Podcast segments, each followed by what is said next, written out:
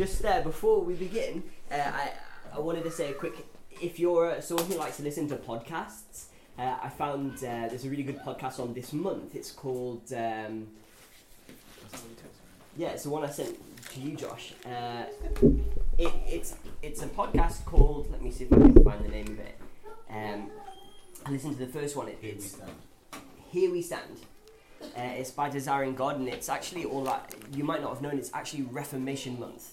Uh, it's the uh, 500 years ago, on the 31st of October, Martin Luther, um, who was kind of crucial in the uh, instigating this Reformation movement, uh, of which we all benefit. Um, he posted his thesis on the the church doors in Whitting. Where is it? Does anyone know? Wittenberg.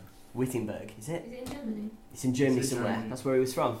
And uh, and so so this whole month, this this podcast on it's like six or seven minute little episode podcast on different people, not just him, loads of people who uh, men and women who gave their lives to ensuring that we could enjoy the truths um, that we we now take massively for granted.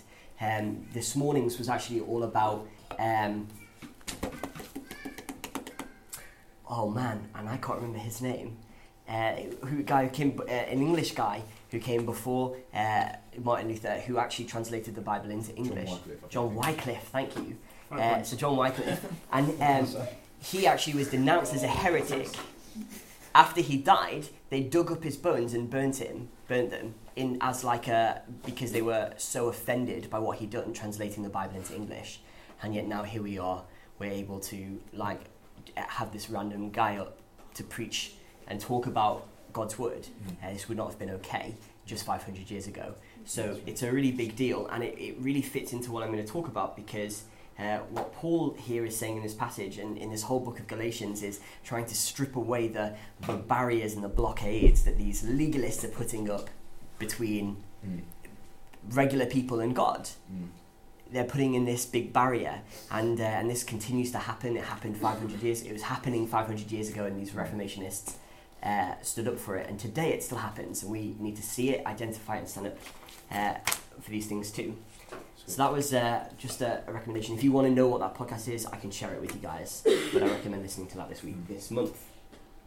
Uh, so we're looking at Galatians chapter four, and we're actually looking at the last uh, section. It's verses twenty-one to thirty-one, and I'll have it up on the screen so we can read it together, uh, or you can find it in your Bibles and follow along.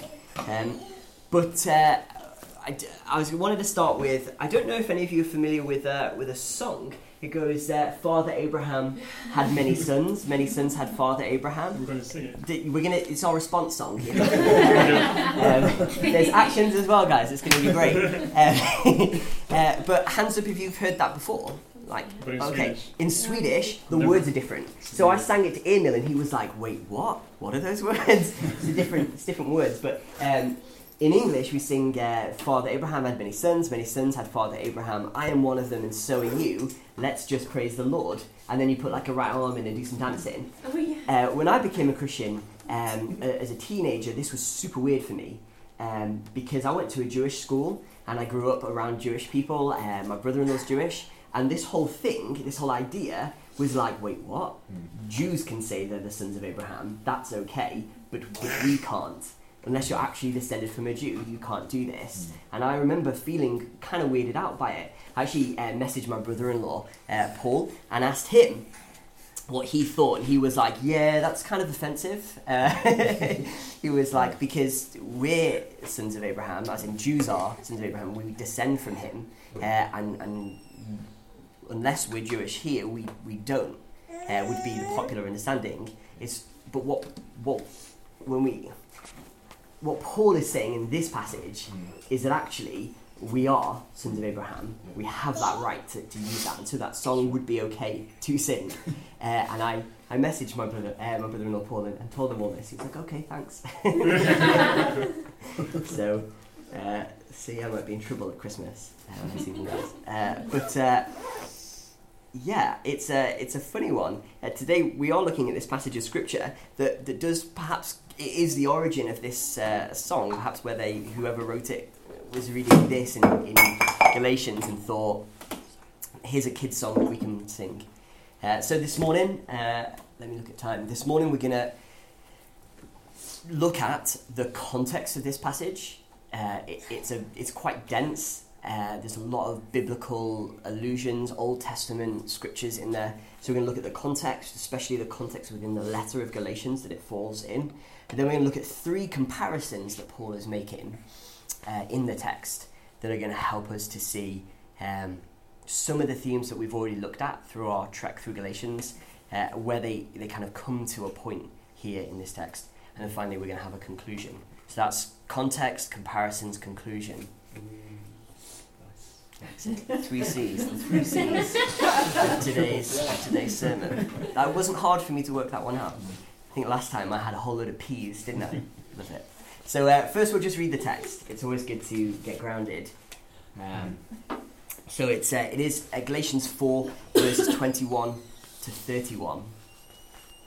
Tell me, you who desire to be under the law. Uh, this is Paul the apostle writing.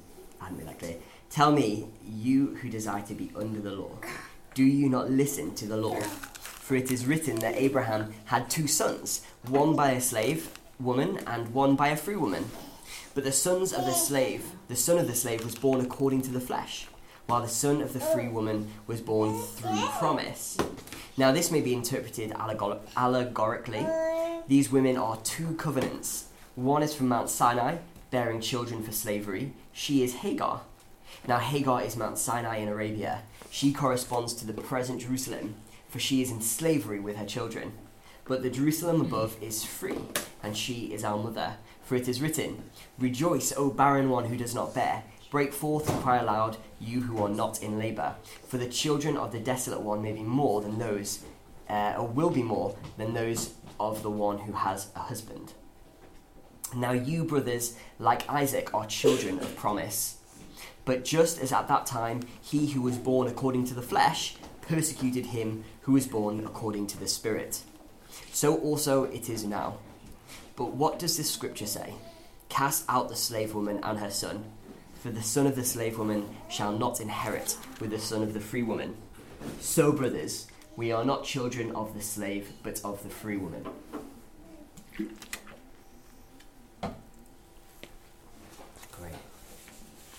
So, a good question to ask uh, right at the beginning is why is Paul using this Old Testament story in the first place? What uh, what does this story uh, help Paul do as he's making this argument to the Galatians? Um, he's he's concerned about this church.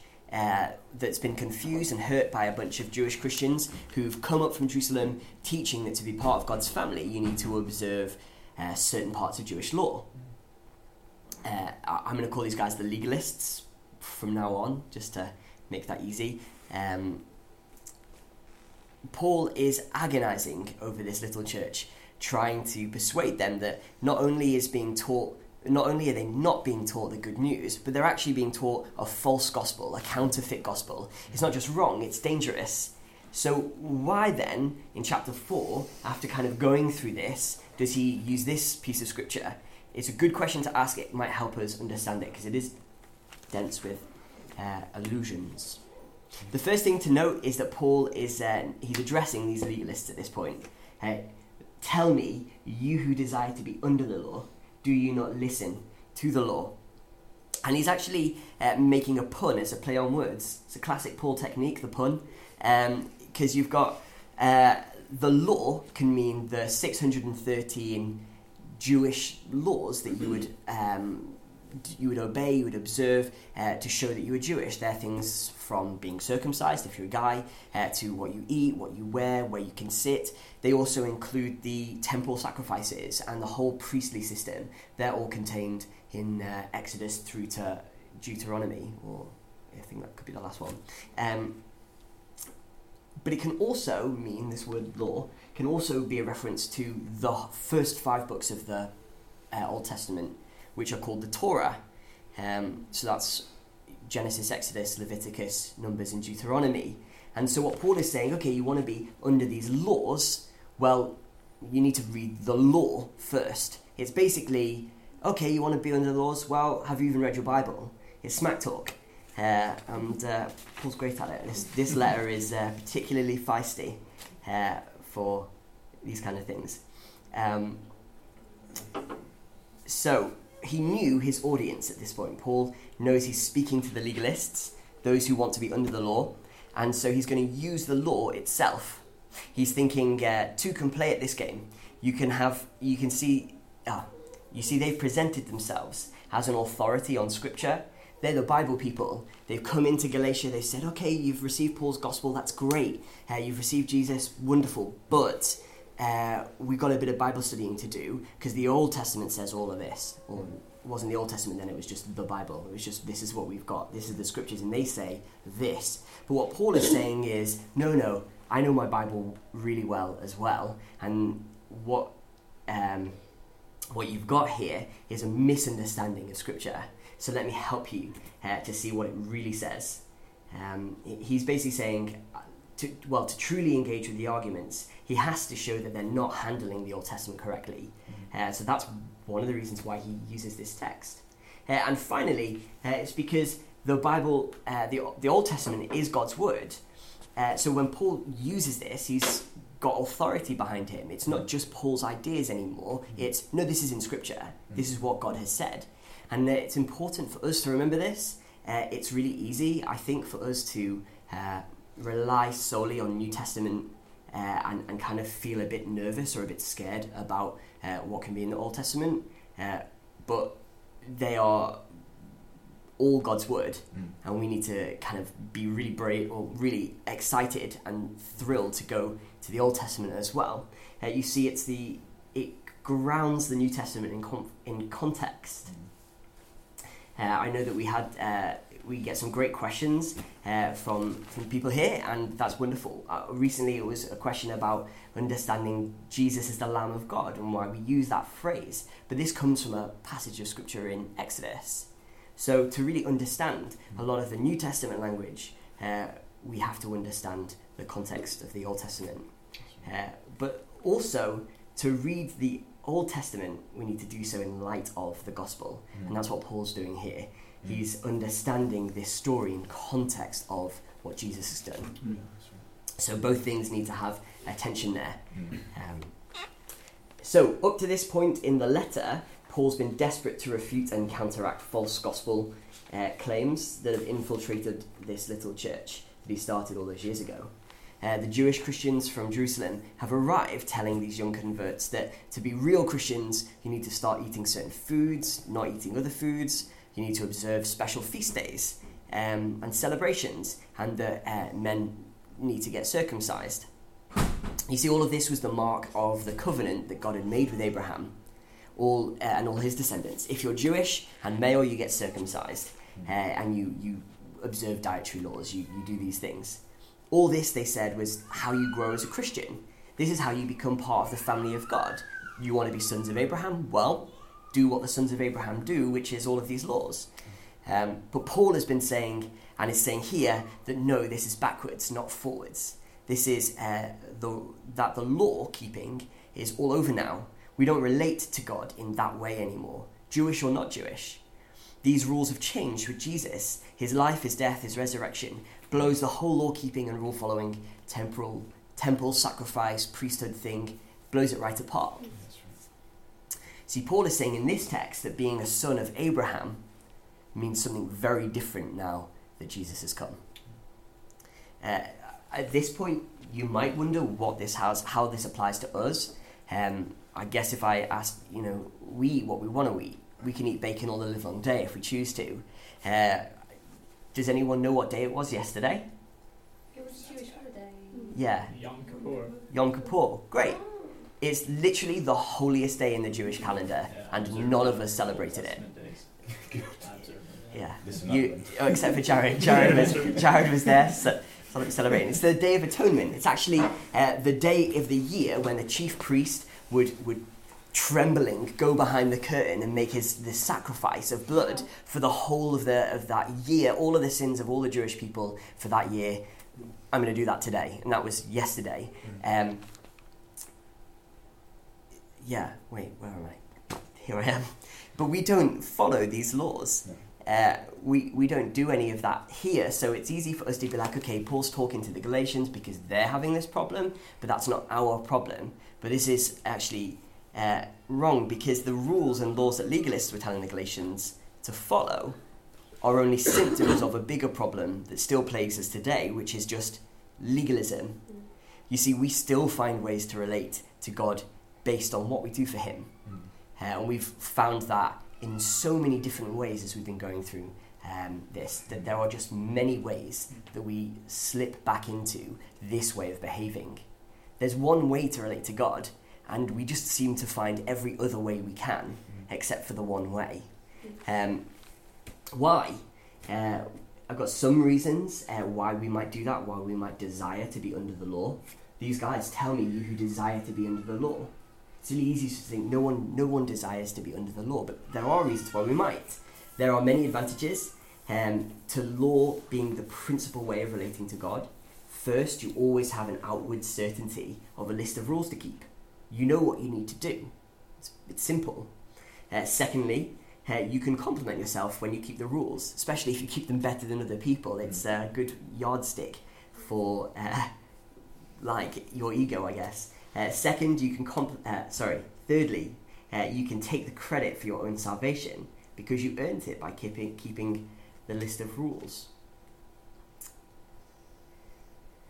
So, Paul, seeing all of this, wants to use this story to show that there's the different ways um, that we relate to God.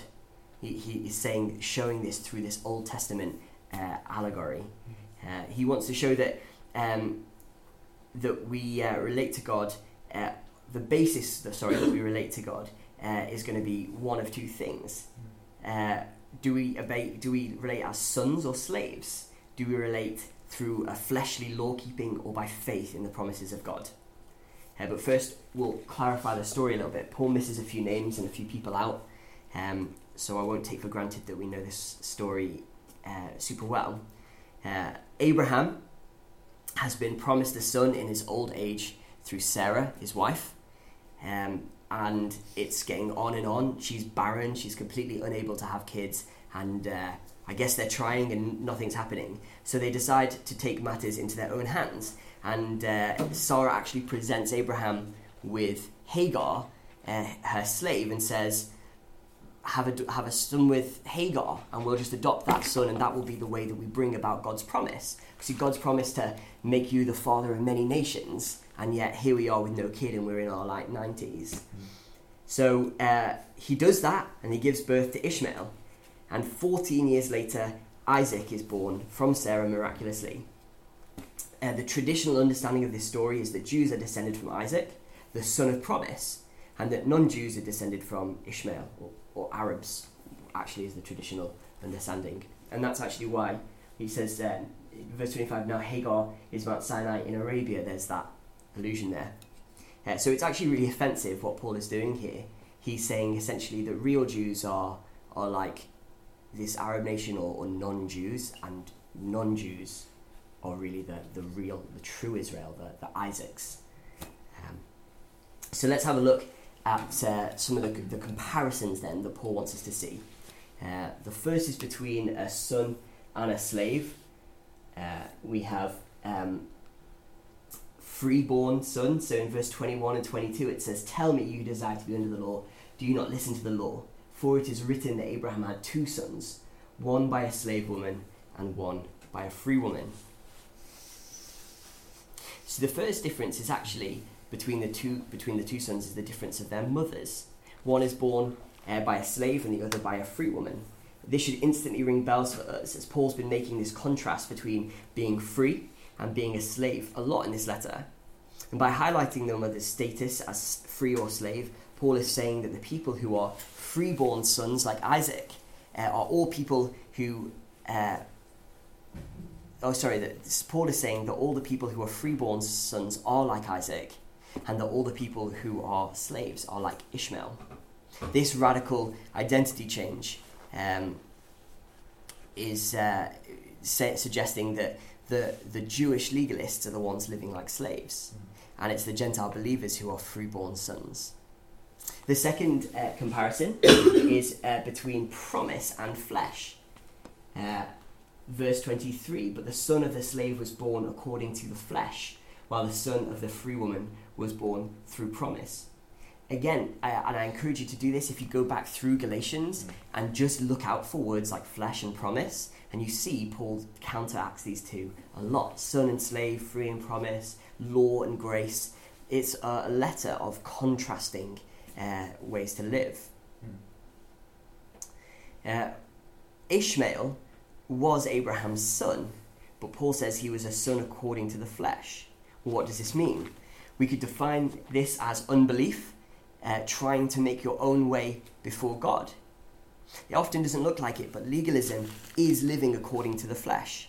It denies God's promise and tries to make your own way to God through the law. Abraham had been told repeatedly by God that he would have a son, that he'd have many descendants, and yet he doubted the promise of God and tried to make them come about for himself. We are very capable of doing this today. Uh, as I was reflecting on this, I was reminded of a time when I was the evangelism secretary in university.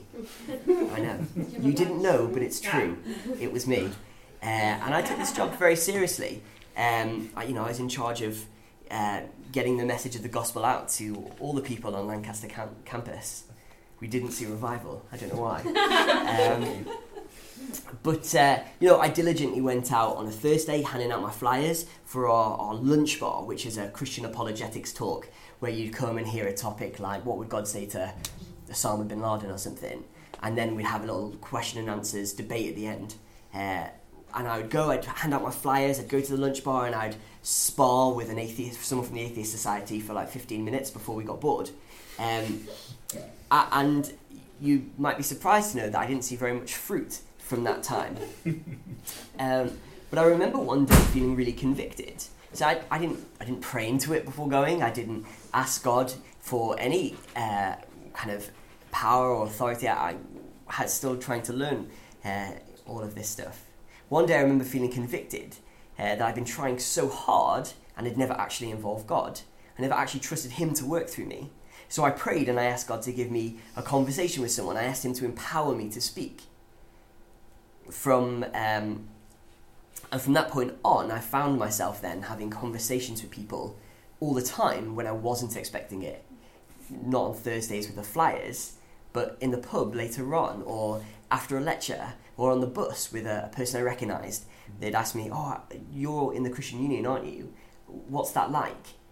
And um, I found that I was sharing my faith more and more, and more genuinely than I ever had when I was diligently handing out my flyers and sparring with atheists. Um, see, for me, the turning point was when I saw how futile it can be to work at something in your own strength, and how freeing and suddenly fruitful it is when we just trust God to move in us and work through us.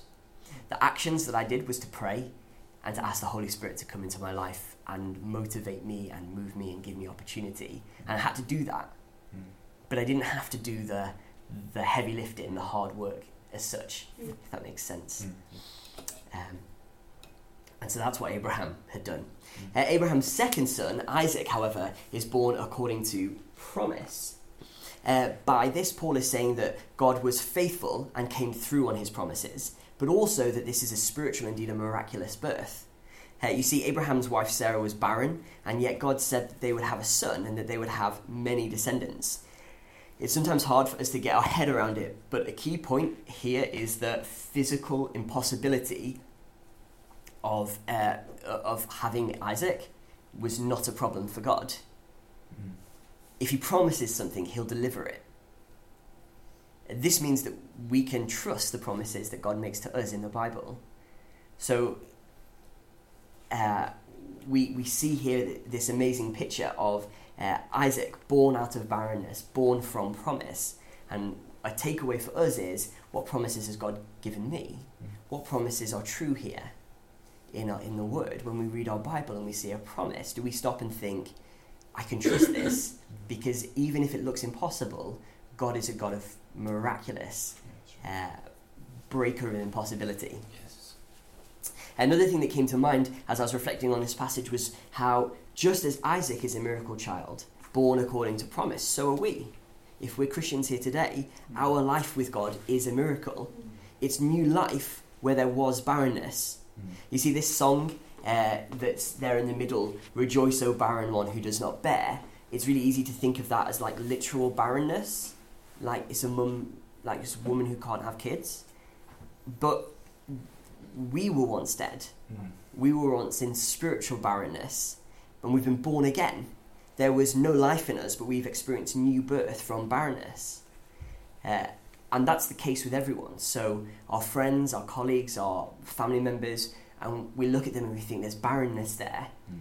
It's God who will break in and bring you life. Uh, so, the final comparison is between two covenants.